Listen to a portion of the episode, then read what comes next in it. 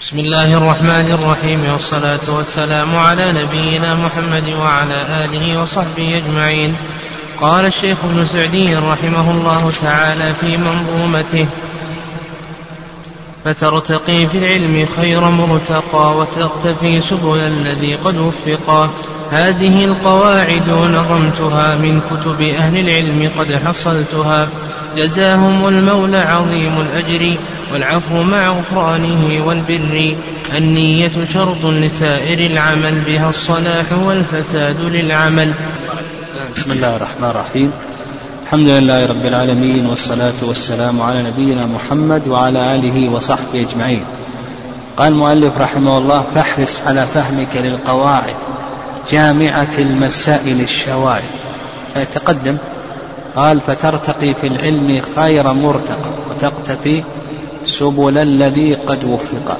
لا شك أن الإنسان إذا تدرج في طلب العلم فإنه سيرتقي خير مرتقى. إذا حرص على القواعد تدرج في طلب العلم فإنه كما ذكر المؤلف رحمه الله يستفيد فائدتين الفائدة الأولى أنه يوفق في طريقة الطلب والفائدة الثانية أنه يكون مقتفيا لسبل لطريق من سبقه من العلماء. ولا شك أن هذا هو طريق الوصول وطريق النجاح.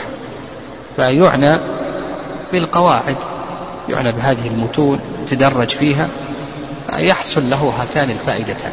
التي ذكرهما المؤلف رحمه الله. كذلك أيضا إذا حرص على قواعد العلم قواعد الفقه وقواعد الأصول وقواعد التفسير وقواعد المصطلح فإنه لا شك أنه سيلم بكثير من الفروع الفقهية التي تنتظمها, تنتظمها هذه القواعد. قال هذه القواعد نظمتها من كتب من كتب أهل العلم قد حصلتها. وهذا من تواضع من تواضع المؤلف رحمه الله تعالى. من تواضع المؤلف رحمه الله تعالى واعترافه بأهل الفضل بفضله. يقول أنا هذه القواعد أنا ما أتيت بها. هذه القواعد حررها أهل العلم وسطروها. الذي قمت به هو فقط ماذا؟ النظم فقط. وهذا لا شك أنه من تواضعه وإخلاصه. وأيضا معرفته لأهل الفضل بفاضلته. جزاهم المولى عظيم الأجر. هذا دعاء أيضا. هذا من حسن خلق المؤلف رحمه الله تعالى. أنه دعا لأولئك العلماء السابقين. دعا لأولئك العلماء السابقين الذين قاموا وسطروا هذه القواعد. قال جزاهم المولى عظيم الأجر والعفو مع غفرانه والبر. نعم. يدعو لهم لأن الله سبحانه وتعالى يثيبهم الأجر والثواب من الله سبحانه وتعالى وأن الله سبحانه وتعالى يثيبهم أعظم الأجر وأعظم الثواب وأن يعفو عنهم أن يتجاوز عن سيئاتهم وأن يغفرها لهم يعني أن يتجاوز وأن يستر جميعا. والبر أيضا الإحسان. يعني في هذا حصول المطلوب والنجاة من المرهوب. النجاة من المرهوب بالعفو والمغفرة حصول المطلوب بالبر والإحسان. يعني بالبر والإحسان. قال المؤلف رحمه الله تعالى النية شرط للسائر العمل بها الصلاح والفساد للعمل. هذه القاعدة الأولى من القواعد الخمس الكلية. هذه القاعدة الأولى من القواعد الخمس الكلية. وهي قاعدة النية الأمور بمقاصدها. وقاعدة النية قاعدة كبيرة يعني قاعدة النية قاعدة كبيرة. ولهذا ذكر العلماء رحمهم الله أن ثلث الإسلام يدور على هذه القاعدة. وهي إحدى القواعد كما ذكرنا الخمسة الكلية قاعدة الأمور بمقاصدها قاعدة المشقة تجلب التيسير وقاعدة لا ضرر ولا ضرار وقاعدة اليقين لا يزول بالشك قاعدة العادة. نعم قاعدة العادة محكمة. النية نأخذ تحتها مسائل باختصار. المسألة الأولى تعريف النية. تعريف النية. النية في اللغة القصد. وأما في الاصطلاح فهي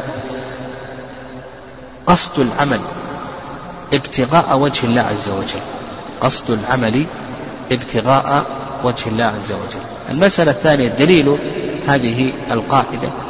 نقول هذه القاعدة دليلها قول الله قول الله عز وجل لا خير في كثير من نجواهم إلا من أمر بصدقة أو معروف أو إصلاح بين الناس ومن يفعل ذلك ابتغاء مرضات الله. هذه هي النية. ومن يفعل ذلك ابتغاء مرضات الله فسوف نؤتيه أجرا عظيما. وما أمروا إلا ليعبدوا الله مخلصين له الدين. وأما من السنة فحديث عمر رضي الله تعالى عنه أن النبي صلى الله عليه وسلم قال إنما الأعمال بالنيات وإنما لكل امرئ ما نوى والإجماع قائم على ذلك. طيب المسألة الثالثة شروط النية والنية يشترط لها شروط. الشرط الأول نعم الشرط الأول التمييز. فالتمييز شرط لصحة النية. الصبي الذي لم يميز لا تصح عباداته لا يصح وضوءه ولا صلاته ولا صيامه لأنه لا يعقل النية لا يعقل النية. يستثنى من ذلك ماذا؟ ها؟ الحج والعمرة. الحج والعمرة يستثنيان. الحج والعمرة يقول بأنهما يستثنيان فيصح يعني الحج والعمرة يقول بأنهما آه، يصحان من الصبي الذي لم يميز وينوي عنهما وليه الشرط الثاني الشرط الأول التمييز الشرط الثاني العقل وعلى هذا المجنون لا تصح نيته. نعم المجنون لا تصح نيته. الشرط الثالث العلم بالمنوي. نعم الشرط الثالث العلم بالمنوي. لا بد أن يعرف أو أن يعلم المنوي. لا بد من العلم بالمنوي. الشرط الرابع والأخير الإسلام. هذا الكافر لا تصح نيته. طيب المسألة الرابعة فائدة النية. نقول فائدة النية. نقول النية لها فوائد. الفائدة الأولى التمييز بين العبادات بعضها من بعض. التمييز بين العبادات بعضها من بعض. لا بد من النية لكي نميز. يدخل المسجد ويصلي ركعتين. قد ينوي بهما تحية المسجد قد ينوي بهما الفريضة.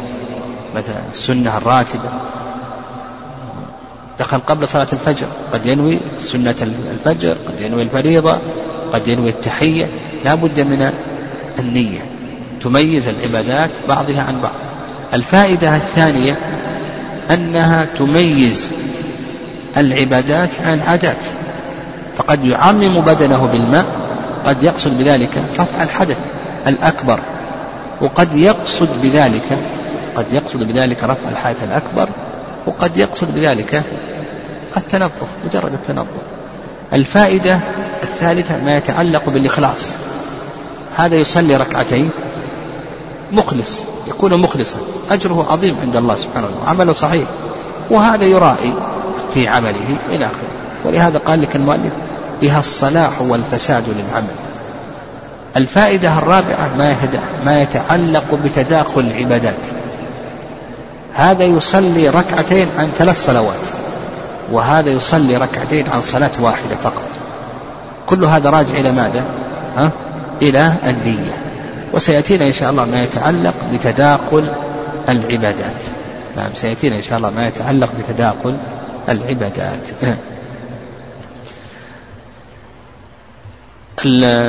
نعم. المسألة الخامسة وقت النية. يعني المسألة الخامسة وقت النية. نقول وقت النية هذا يختلف باختلاف العبادات. وفي الجملة نعم في الجملة نقول بأن وقت النية له وقتان. العلماء يقولون بأنه له بأن له وقتان. الوقت الأول وقت استحباب. وذلك أن يكون عند فعل العبادة. يعني يكون مقارنا لفعل العبادة أو لبدء فعل العبادة. يكون مقارنا لبدء فعل العبادة. المسألة الثانية المسألة الأولى أن يكون مقارنا لبدء فعل العبادة. هذا وقت الاستحباب. يعني إذا أردت أن تكمل إذا أردت تصلي الفريضة عند تكبيرة الإحرام تنوي. عند تكبيرة الإحرام تنوي. المسألة آه، آه، أو القسم الوقت الثاني وقت الجواز. نعم وقت الجواز. ووقت الجواز يكون قبل العبادة بزمن يسير. وهل يشترط دخول الوقت أو يشترط؟ الصحيح أنه لا يشترط. إذا كان قبل العبادة بزمن يسير فإن هذا لا يضر. المسألة نعم المسألة السادسة. ما لا تشترط له النية. الأصل أن النية تدور عليها الأعمال. نعم ولهذا نجد أن النية في سائر أبواب الفقه. لكن هناك مسائل لا تشترط لها النية. قال العلماء أولا ما يتعلق بالتروك. لا تشترط له النية. فمثلا إزالة الخبث. نعم إزالة الخبث. لا تشترط له النية. فلو أن الإنسان أصاب ثوبه بول ثم جاء المطر ونزل على هذا البول. هو ما قصد أن يزيل البول. ها؟ يطهر المحل أو لا يطهر؟ يقول يطهر.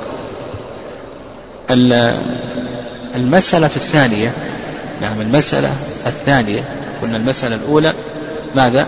ما يتعلق بالتروك المسألة الثانية يقولون ما لا يكون إلا عبادة. ما لا يكون مثل الخوف والرجاء والتوكل إلى آخره. ما لا يكون إلا عبادة. هذا يقولون لا تشترط له النية. المسألة الثالثة لا تشترط له النية ما بينه النبي صلى الله عليه وسلم في قوله ما من مسلم يزرع زرعا أو يغرس غرسا فيأكل منه طير إنسان أو حيوان أو طير إلا كتب له بذلك أجر. هذا الرجل لما زرع أو غرس هل قصد أن يأكل منه الطير والإنسان والحيوان. أو لم يقصد ذلك. ما قصد. بل تجده يضع الأشياء التي تمنع من أن يأكل الطير. ومع ذلك يكتب له الأجر. وهذا من رحمة الله عز وجل. يعني يكتب له الأجر عند الله عز وجل. طيب المسألة الأخيرة ما يتعلق بقلب النية. يعني إذا قلب النية. العلماء يقولون بأن قلب النية ينقسم إلى أقسام. القسم الأول أن يقلب النية من معين إلى معين فهذا لا يصح.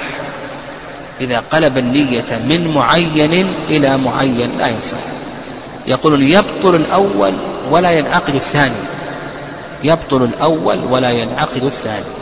فمثلا مثال ذلك قلب النية من معين إلى معين يقول يبطل الأول ولا ينعقد الثاني. مثال ذلك هذا رجل يصلي صلاة السنة الراتبة للفجر. هذه صلاة معينة. السنة الراتبة للفجر.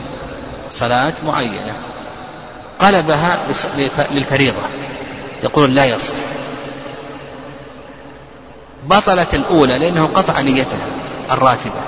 ولم تنعقد الثانية لأن الثانية لا بد أن تكون من أول الصلاة. وما نوى من أول الصلاة نوى في أثنائها. فلا تنعقد الثانية القسم الثاني القسم الثاني أن يقلب عبادته من عبادة معينة إلى عبادة مطلقة. يعني من عبادة معينة إلى عبادة مطلقة. فهذا يصح. لأن العبادة المعينة اشتملت على نيتين. نية التعيين اشتملت على نية التعيين ونية الإطلاق. أبطل الآن نية التعيين. فبقيت نية الإطلاق. فمثلا لو كان يصلي يعني لو كان يصلي سنة راتبة أو فريضة ثم قلبها إلى صلاة مطلقة نفي المطلق.